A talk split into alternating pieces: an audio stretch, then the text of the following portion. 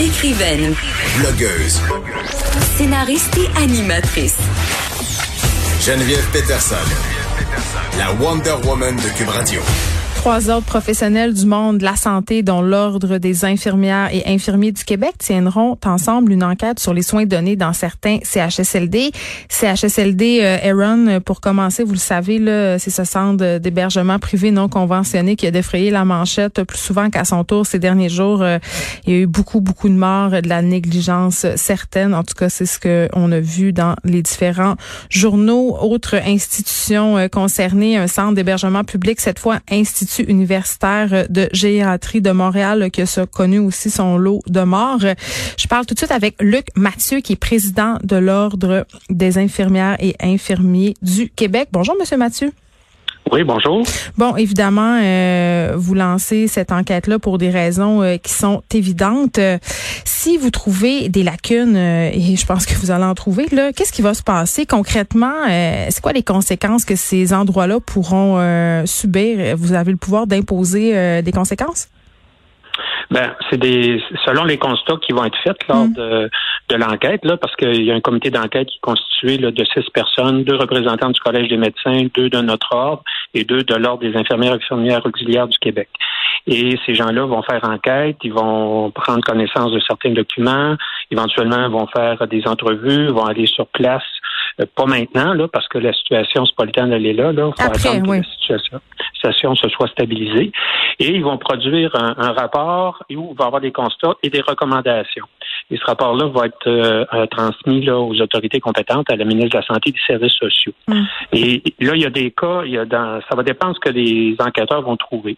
C'est bien sûr que dans notre cas, si on trouve qu'il y a des infirmières ou des infirmiers qui ont, ont des mauvaises pratiques, ont, ou ils ont eu des, des ont fait des actions, des inactions qui vont à l'encontre de notre code de déontologie, mm. là, on va faire, il y a des mesures là, il y a notre syndic qui vont euh, qui vont s'appliquer. Mais la, comment je peux dire ça, la perspective de l'enquête qu'on va faire, c'est pas une chasse aux sorcières qu'on veut faire auprès de personnes en particulier. C'est plus quelque chose de systémique. Comme je viens de le dire, c'est sûr, s'il y a des choses qu'on observe là qui concernent des individus, on va prendre, on va prendre des actions.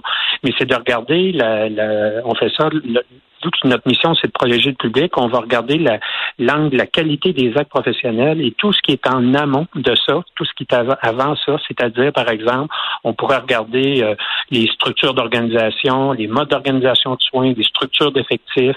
Est-ce qu'il y a suffisamment de gens? Est-ce qu'il y a suffisamment de gens compétents? Parce que c'est une chose souvent qu'on oublie pour pratiquer, entre autres comme infirmière dans ces milieux-là. Mm. Ça prend des compétences et de l'expertise pas n'importe qui qui peut arriver là. Une infirmière qui arrive d'un autre milieu dit ben moi je suis compétente pour travailler en, CHSLD. C'est pas vrai. Euh, il y a des compétences particulières pour travailler dans ces milieux-là.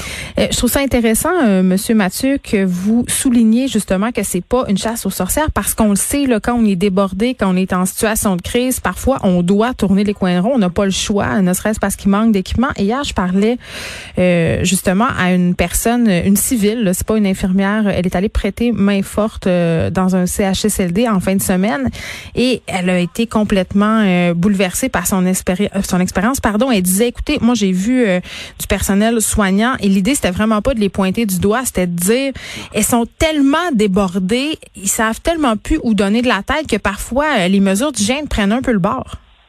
Oui, tout à fait. C'est une situation vraiment particulière. Hein? Le premier ministre, à un moment donné, parti d'une mm. crise euh, humanitaire dans ces milieux-là. Nous, c'est la situation que dans les qu'on vit actuellement dans le CHSLD. La, la pandémie, c'est malheureusement ce qui est arrivé. Elle est venue exacerber une situation qu'à l'ordre on déplore depuis le début des années 2000 en termes de que ça prend plus de personnel, du personnel mieux formé. Il y a des ratios de personnel là, dans ces milieux-là qui ont qui c'est déraisonnable.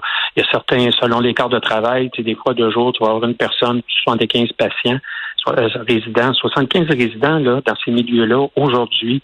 C'est déraisonnable. Ces gens-là, ils ont, oui, c'est un milieu de vie, mais c'est aussi un milieu de soins. C'est des soins complexes qu'ils ont besoin. Alors, euh, puis des fois, de soir, ben, ça, les ratios, ça augmente. Là, c'est des fois 51% 150.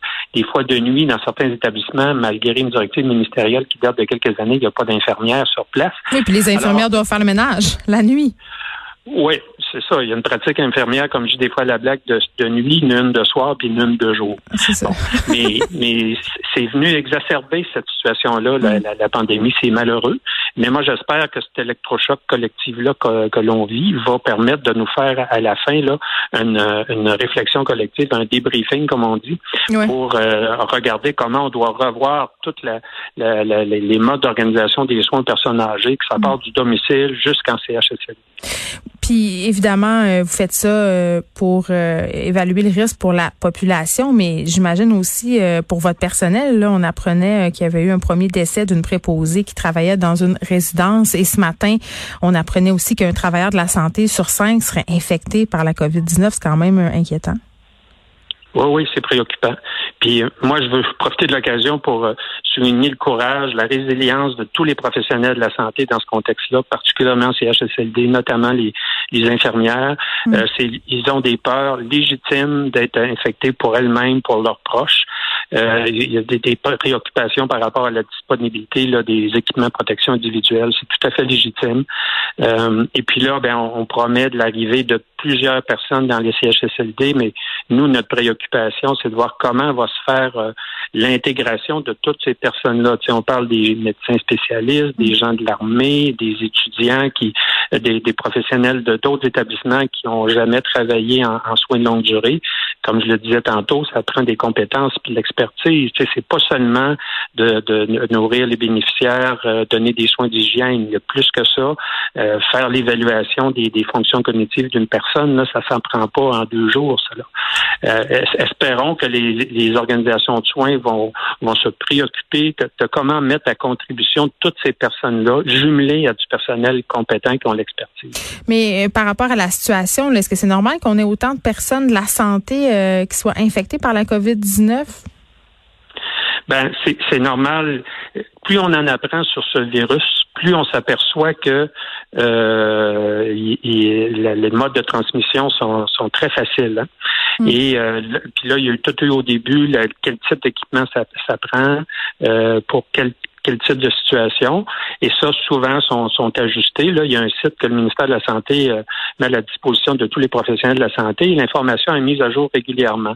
Mais avant que l'information descende, arrive là sur les unités de soins, sur le plancher, comme on dit, des fois, il y a des délais. Puis des Mm. fois, il y a des informations contradictoires qui circulent, ce qui rend pas la situation facile pour euh, le personnel soignant. Vous parliez euh, des étudiants. Euh, Je parlais à une étudiante en soins pour devenir infirmière auxiliaire qui était sur le point de graduer. Elle voulait aller euh, aider dans, les CHSLD, mais disait, moi, mon problème... euh, c'est qu'il me reste des heures euh, de stage à effectuer. Je pense que c'était quelque chose comme 300 heures qui lui restait. Puis elle, se disait, si je vais dans les CHSLD, est-ce que on va me créditer ces heures-là? Qu'est-ce que vous pensez, vous, du fait d'envoyer ces étudiants, ces étudiantes-là dans nos CHSLD, même dans les hôpitaux, pour aider et leur créditer ces heures pour leur permettre de graduer? Parce que eux, c'est c'est ça qui est en jeu pour eux. Là. Ils pourront pas graduer si ça continue. S'ils font ça, s'ils vont aider, c'est quand même paradoxal.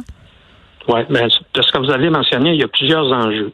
Ouais. Le, le premier enjeu, c'est comment les étudiantes, là, que ce soit infirmières auxiliaires ou infirmières Mhm. dans notre cas, peuvent contribuer à, à- à la pandémie. Peuvent contribuer à la pandémie dans la mesure des compétences qu'elles ont développées. Euh, puis de dire que maintenant, là, parce que là, on est rendu au mois de mars, puis il y a qu'on va diplômer les, les étudiants comme ça, nous, on on n'est pas d'accord avec ça. Pourquoi? Je vais vous donner, ben, je vais vous donner un exemple précis. Il y a des étudiants, en tout cas, dans, je vais parler pour les infirmières, là, par Oui. exemple, qui n'avaient pas fait leur stage de chirurgie, pour dire quelque chose. Alors, nous, ce qu'on ne sait pas, avec l'arrêté ministériel qui a été émis la semaine dernière, on ne sait pas ce qui va arriver quand un établissement va engager là, temporairement ces étudiants-là. On ne sait pas s'ils vont l'envoyer en chirurgie ou pas. Puis on n'est pas sûr que les établissements de santé vont recevoir cette information-là des milieux d'enseignement. Alors, ça serait pas drôle de dire, ben, une infirmière, par exemple, qui n'a pas complété sa formation, qui n'a pas fait son stage de chirurgie, puis qui soit affectée par hasard en chirurgie. Alors ça, là, pour la population, c'est pas rassurant parce que c'est bien beau avoir des connaissances théoriques, mais il faut que tu développes tes compétences. Alors, c'est des ça, c'est des choses qu'il faut regarder.